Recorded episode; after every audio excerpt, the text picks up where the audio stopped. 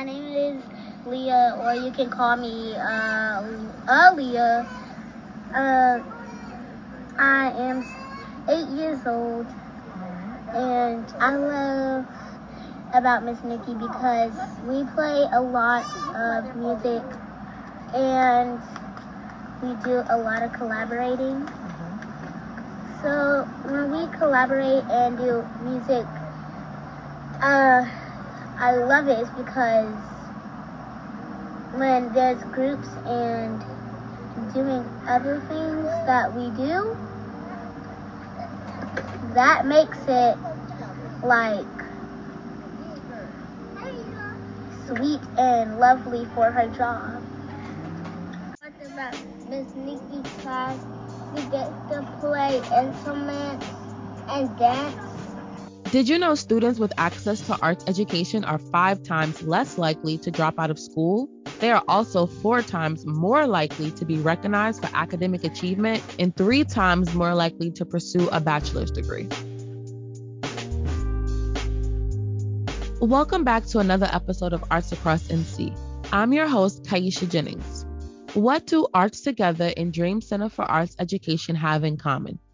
Besides being amazing, safe spaces where young people can thrive, the two arts organizations are committed to serving disadvantaged communities.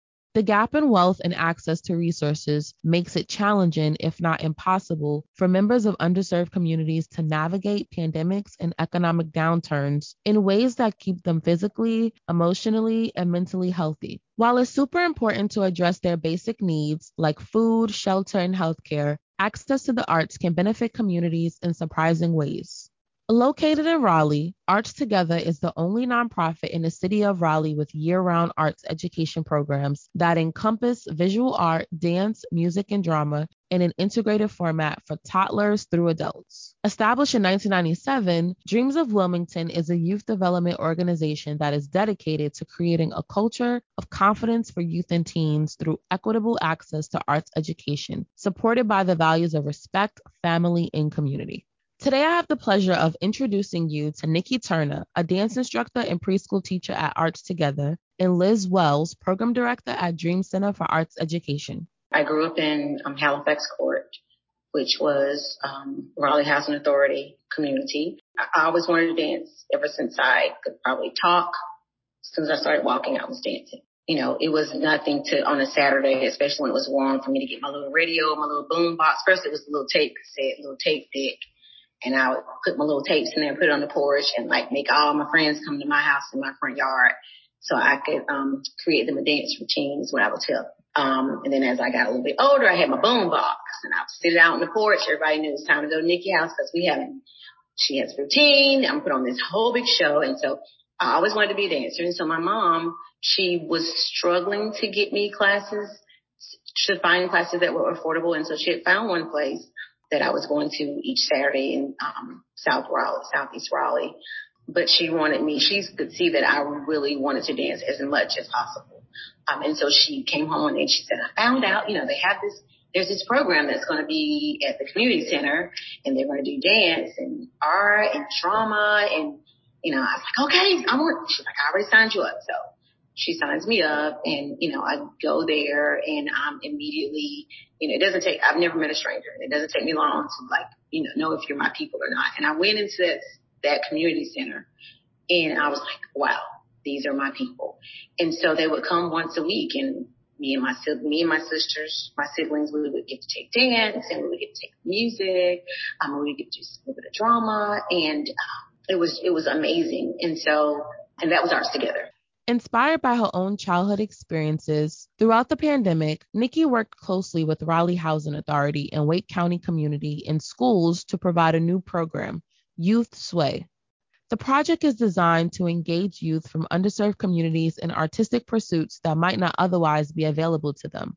The goal is to encourage individual and group expression through visual and creative art forms. When I started doing RHA, I realized how much showing up means to a community who may feel like they're forgotten about or not seen. There were days when I, I did question, okay, is what I'm, what am I doing? Is, is what I'm doing here making a difference? And then, you know, after a couple of times, it felt like I was just like, you know, trying to plow and plow and, and I couldn't get in and, um, how much just showing up meant to these kids who look like me. And it, you know, for them, for me to finally show up and see them, you know, yeah, Miss Nikki's here, you know, or a smile or to hear the people who work with them every day say they've been asking, when are you coming back? And, you know, so it, it just showing up meant a lot to them in a way that's different when I than when I come and teach in the building. Even if they're not showing it, I, I know that, that me being there meant something to them. Mm-hmm. As the urbanization of downtown Raleigh continues, real estate agencies and prospective companies are stripping down old buildings to build new houses and businesses. Heritage Park was originally constructed in the mid 1970s, making the development almost 50 years old. According to the Raleigh Housing Authority's website, based on the conditions of the current site and increasing costs of repairs needed, RHA has selected Heritage Park as a prime spot for redevelopment. Although Raleigh Housing Authority has shared that they intend to provide space for both children and community activities as they rebuild, Nikki reflected on Arts Together losing heritage as a site and discussed the importance of community. The second thing that has happened while teaching Sway was me being reminded of the village that's needed and that we're, we're, we're losing two of the sites. One of the sites, my elementary school guidance counselor works at Heritage. Mm. And I remember walking in and seeing her face and being blown away. Like I was almost in tears. Like a person who encouraged me as a child that I could do what I wanted to do and be what I wanted to be is she still doing that now. And now I'm doing that. And so it showed, you know, the, the circle, the circle of life and how, and I mean, I share that with the, the children at Heritage that, you know, this person like poured into me, encouraged me. I, You know, I was lifted up by her. And, and so now I'm here. And so, you know, I said, one of you is going to, and one of you is going to do the same thing. I'm like, uh-uh. I'm like, yeah, one of you is going to do the same thing. And so, um, you know, that was just very powerful to see her and see that she's still doing it. And, you know, and she shared with me how much it meant for her to see me. And you know, she remembered I love dance. She's like, oh gosh, you to love dance. I'm like, yes. Um, you know, and she's also friends with another teacher who did the same for me, which was beautiful. There is no doubt that Nikki is making an impact. As we heard in the beginning of the episode, her students speak so highly of her. The same is true of Arts Together's director. Okay, my name is Carolyn Napier, and I'm the executive director of Arts Together. Nikki's a fireball. Um, she is definitely full of energy. She is passionate um, and committed to making a difference um, in the lives of everybody that she connects with. One of the things I love about her is that she is unapologetically engaged in the community. She's an advocate for equity and justice and just shows up as her true self every day for work. Like most arts organizations, the pandemic presented a fair share of obstacles. There was so much unknown during the first few months. The biggest struggle um, for me as a uh, as a teaching artist, and you know, I teach in the preschool and I teach in the afternoons. The biggest struggle for me was what my students were feeling and how how do I keep that connection the connection that we have because there was no formal goodbye or, mm. okay, we're leaving today. And, you know, no one would happen. And I remember the day they left getting home and realizing that I might not see them for a while. And then it turned into, I'm not going to see them for several months. And so that was the hardest thing for me as a teacher. Um, was how do I keep them connected? How do I keep the connection that we have as teacher and student? How do I keep them connected to arts together? You know, how do I make sure that we, you know, we're in the forefront of their minds and think about a place that's safe, a place that they can depend on. During the pandemic, Dream Center for the Arts program director Liz Wells was considering the same questions as Nikki. I got to speak with her towards the end of February. The first thing I was really interested in was painting a visual picture of what life is like now for our present and future audiences. I asked Liz to describe her surroundings. So I'm actually um, in my office here at the center, um, where we offer all our programming or most of our programming. I'm looking out the window of a cloudy, warm spring day and I am thankful to have a space where I can take my mask off for a minute because we do, we're actually requiring still um, N95 masks only at Dreams, and those are worn by everybody, which I'm sure you can imagine can be difficult at times to enforce, but actually everyone does a pretty good job. Yeah, so I'm calling from headquarters and we'll have students here in the building soon. Quite similar to Nikki, Liz was invested in Dreams prior to becoming an employee. And like Nikki, she returned to the arts organization that was most special to her. I returned to Wilmington largely due to family, but part of, um, and the pandemic, you know, I just, I think everyone can relate to taking a minute of pause and reflecting and reviewing and, and just thinking about where you're at and where you want to be. Um, and I think the pandemic definitely changed a lot of those answers for me personally. And so my partner and I, we made a decision to come. My sister had actually just had a baby and I wanted to be around for that for sure. And one of the things that was like ringing true to me the whole time was like, well, I've had this experience out of state and like the only place that I keep thinking about is dreams. mm-hmm. And so I just kept thinking like if I go back to Wilmington, if this is the plan, then I'm going to do everything I can to be there because that's where I want to be. A lot of the conversations I've been having um, when I was getting my master's in nonprofit management and thinking about how arts and nonprofits work. So I felt kind of excited at that possibility to come back and I was so on fire for arts education that I really wanted to be the person that was helping to provide that to the kids that would be in the same shoes as me, right? Like growing up in Wilmington or in New Hanover County. So all of those things kind of combined, you know, um, have me where I'm sitting right now. Pre pandemic, Dreams provided free of charge arts programming to more than 600 young people and their families each year. As stated on their website, they offered more than 40 classes per week at six different sites in the Wilmington area.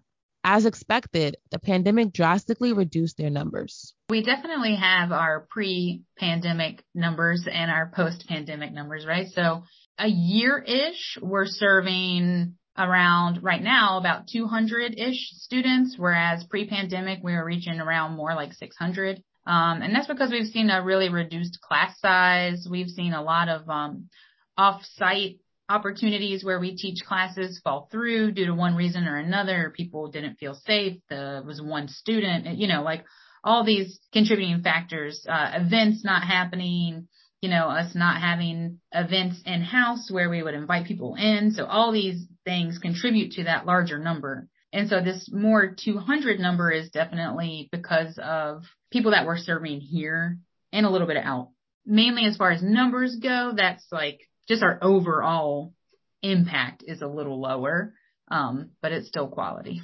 The pandemic led people to use digital spaces to stay connected, learn, and interact. However, understanding the needs of their youth, Dreams opted out of using Zoom or any synchronous video technology. We didn't do Zoom. Everyone was doing it. Everyone, you know, the kids and the students and the parents and everybody, you know, the teachers, everybody were just zoomed out. And I think every, you know, I think people can relate to that. And so we wanted to think about, wouldn't it be nice if I had this series of videos that my student can watch on the weekend?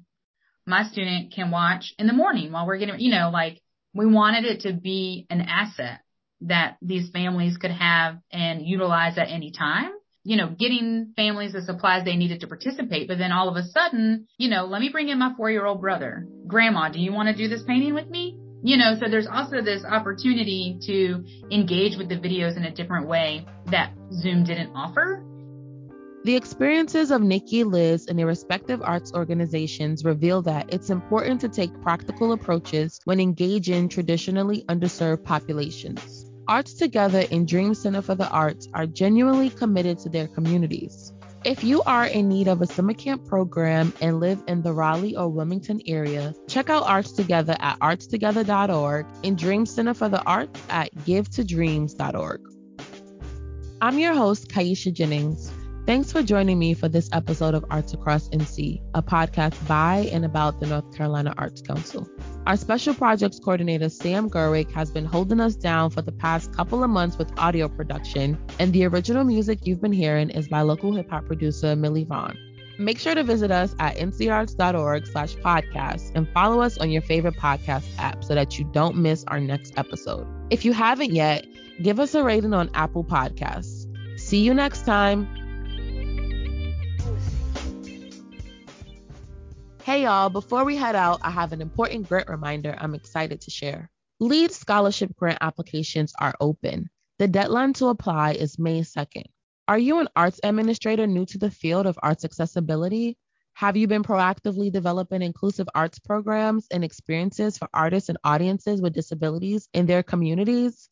If you answered yes to either of those questions, you should apply for a LEAD scholarship grant. The program provides funding for the following scholarships to attend the Kennedy Center for Performing Arts LEAD Conference, which will be hosted in Raleigh participation in a statewide arts accessibility learning cohort hosted by us, the North Carolina Arts Council, in collaboration with Arts Access, and a $2,500 technical assistance grant. This can be used for travel and per diem at the LEAD conference and to support staff time dedicated to the learning cohort. Head over to ncarts.org for more information or check out the link in the episode description.